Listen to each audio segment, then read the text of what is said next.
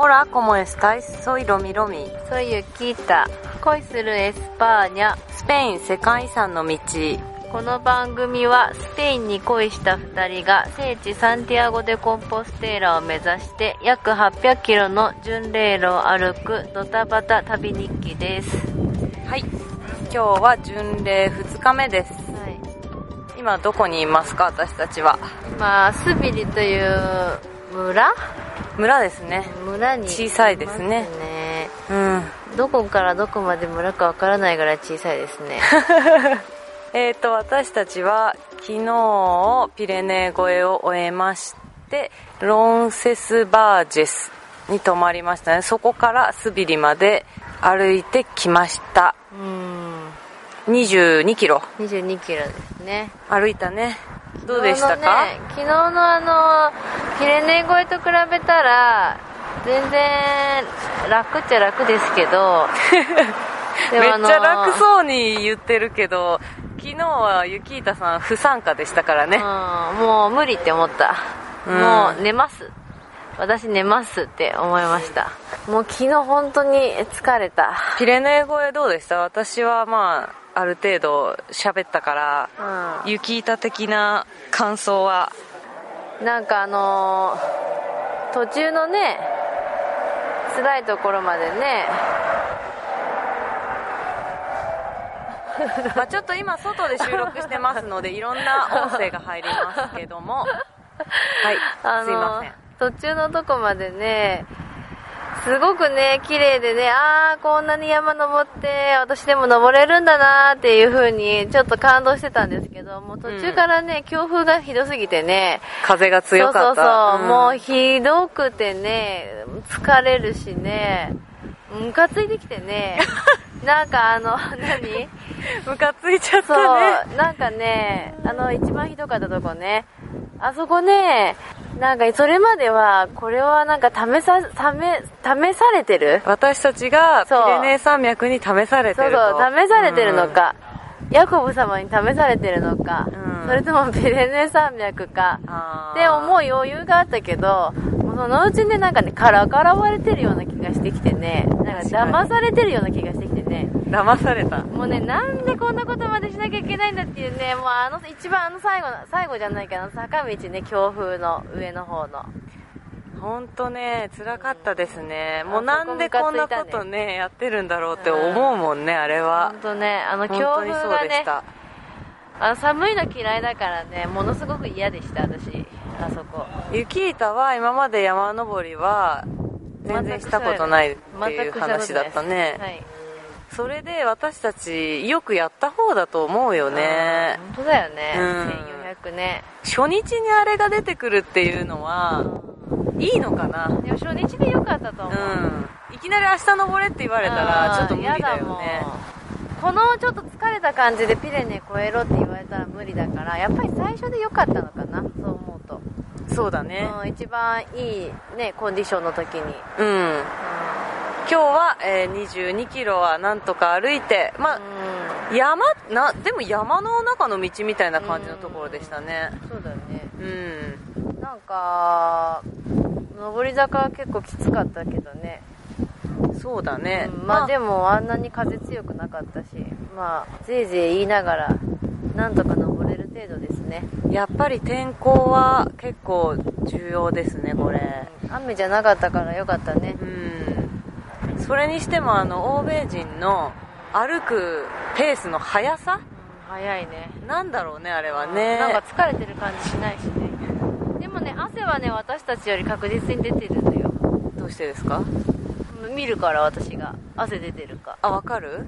うん。どこでわかるの？おでこのところとかすごい汗あー。そうか。出てる、うん、でもそんなにはその時は私は汗でかいてないから、う新陳代謝がんあいいかしらだね。ね服装とかどうですか？みんな涼しそうな格好してますね。今は上半身裸で日光浴してる人がいます。ねいますね。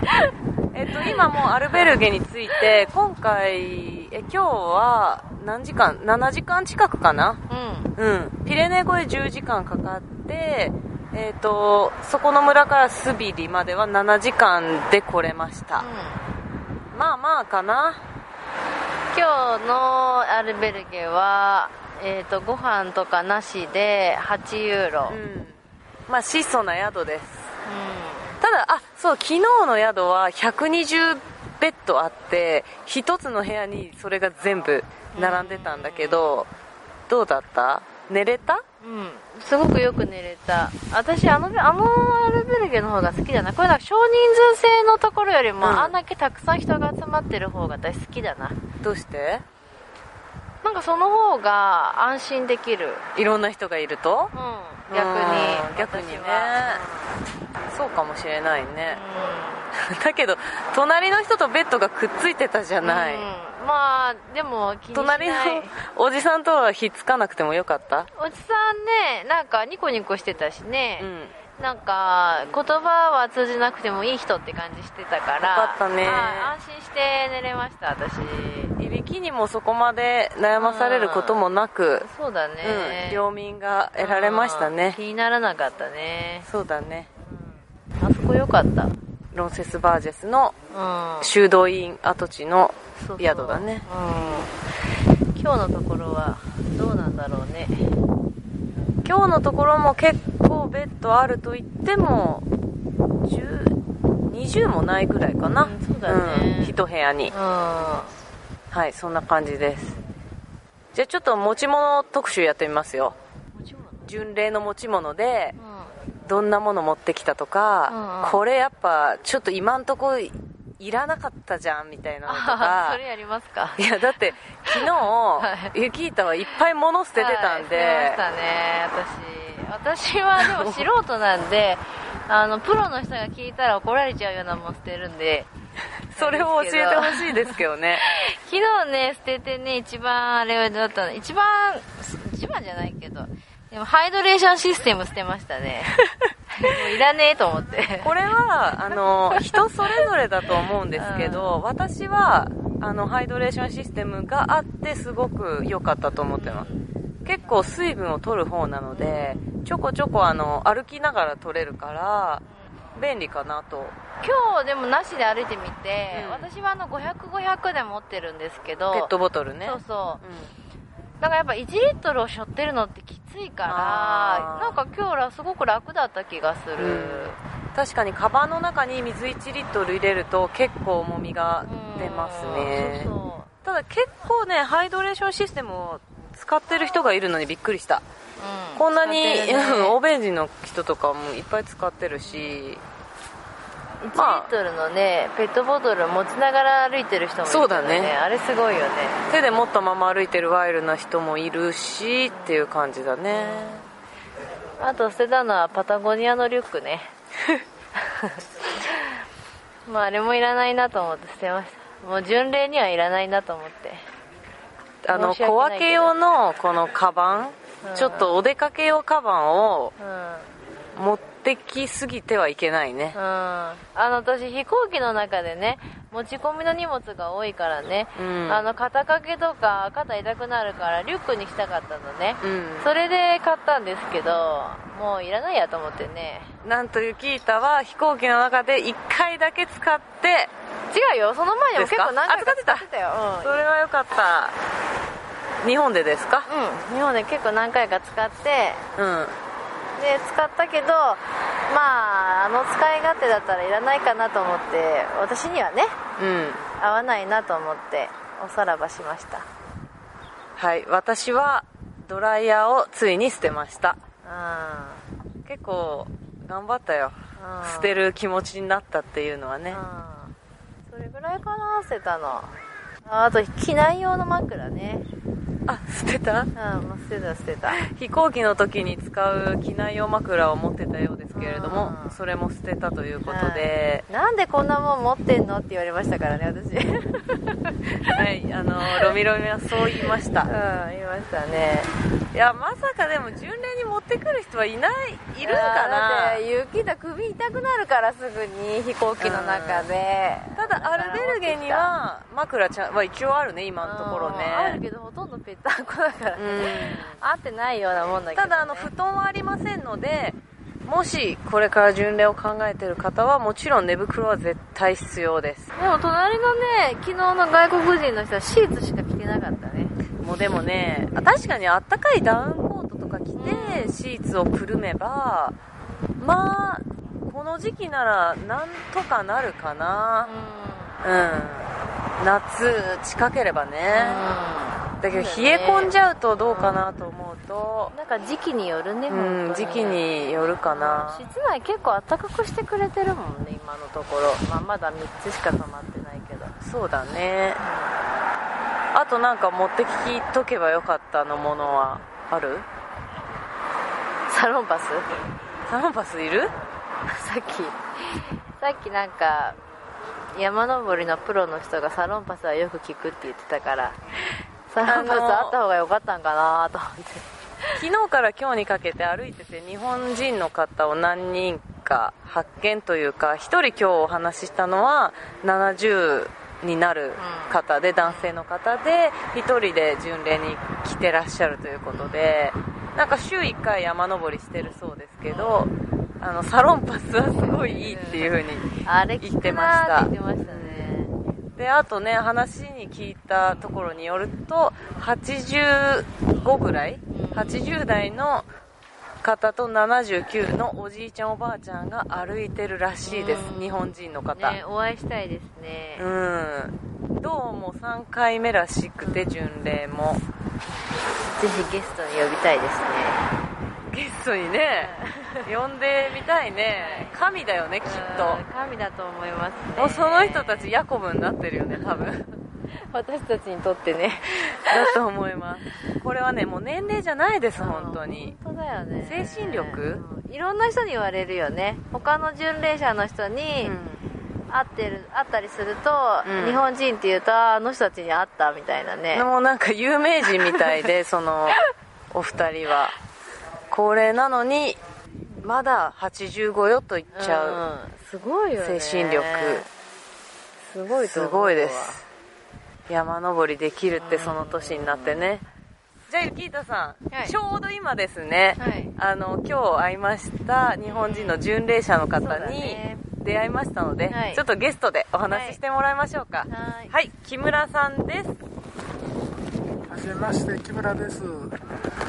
名古屋出身のお二人と今日あの途中でお会いしましてね。最後の1時間ぐらいご一緒に歩いて本当私は疲れてたんですがあの元気をいただいてここにたどり着けたという次第で本当感謝してます。こちらこそあり昨日がとうございます、えー昨日の道のりに比べたら今日は楽なはずなんですがなんせ私今82時間の冒険旅行中でしてねでこの三着巡礼はその一環なんですよ。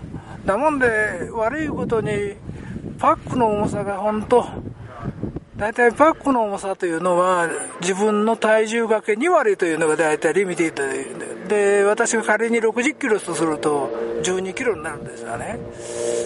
23キロオーバーしてるんじゃないかなと思うんですよ。でまあ着替えは一つしか持ってないあれ入れてないしなんて削るものは削ったんですけどね。まあいやもうえません。だけどまああの2日歩いた感想ですけど本当にあのいわゆる巡礼というにふさわしいあの道のりだなと思いましたね、えー私はあの広日本でのあの四国巡礼だとかいろんな熊野のお祭りだとかやりますけどここは素朴にとにかく歩くということに徹するという意味で素晴らしいと思います。話は変わりますがアメリカの東海岸に、えー 3500km にわたるあのアパラチュアントレイルというのがありましてね。これはあの1910年頃アメリカが非常に大不況に陥った時に人々の生活と心が非常にすさんだんです。でそれでそういう山道を作ってみんなの心の健康を取り戻そうということでやり始めた内容なんですよ。で南から北へ3000大体さ半年かけて3500キロ走るんですけどね。歩くんですけどね。仕事の悩みだとかその他いろんな悩みを思った人がそこを歩くことによって自分の新しいえ行く先を見つけるというので結構あの有名なんです日本ではあのちょっとお名前で忘れしてますけど小学館のパルへ登場される方がこれ歩かれましてね残念ながら1000年あの筋肉弛緩症ですかあの筋肉がだんだん弱くなって動けなくなっていく病気で、えー、67歳で亡くなられて、えー、これ彼はあの新越トレトレッキングというあの新潟長野をつなぐ確か40キロか50キロのそういうアプラチアントレイルにま似たようなあのトレイルを作られたいわゆるアドバイザーをされた方なんですが話が飛びましたけど、まあ、それに匹敵するかは別にいまして非常にまああの内容に富んだ特に昨日のペネー越えなんてのは素晴らしかったです。先ほども二人と話したんですが、あの苦しさというのは本当、登り切った喜びに何も勝るものはないという感じで、たまたま私は写真を撮ったんですが、PL フィルターというのを使いましてね、そしたら空が真っ青なんです。で、それにあのー道をですね、10人ぐらいが横になって、こう、縦になってこう、登っていくのが映ってまして、これは素晴らしいなと思って、ぜひ日本に帰ったら、1個ブログ上げて、三茶号巡礼の素晴らしさのをですね、皆さんにお伝えしたいなというふうに思ってます。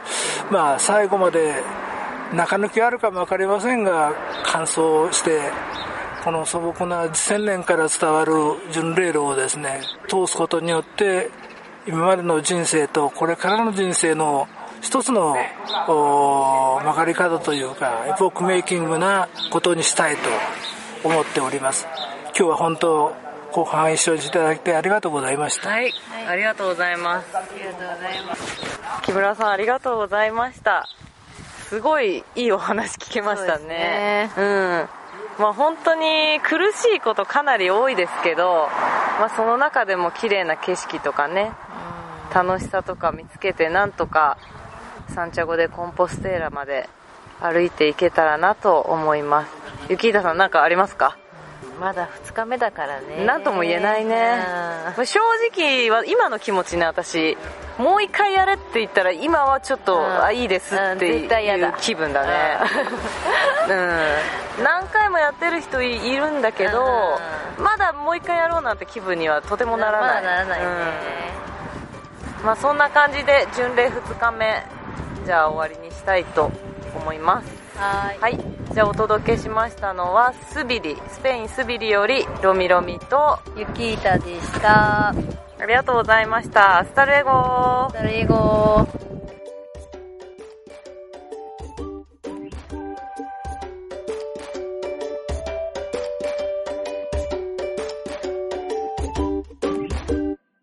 この番組はバックパッカーを応援するたびたびプロジェクトの提供でお送りしました。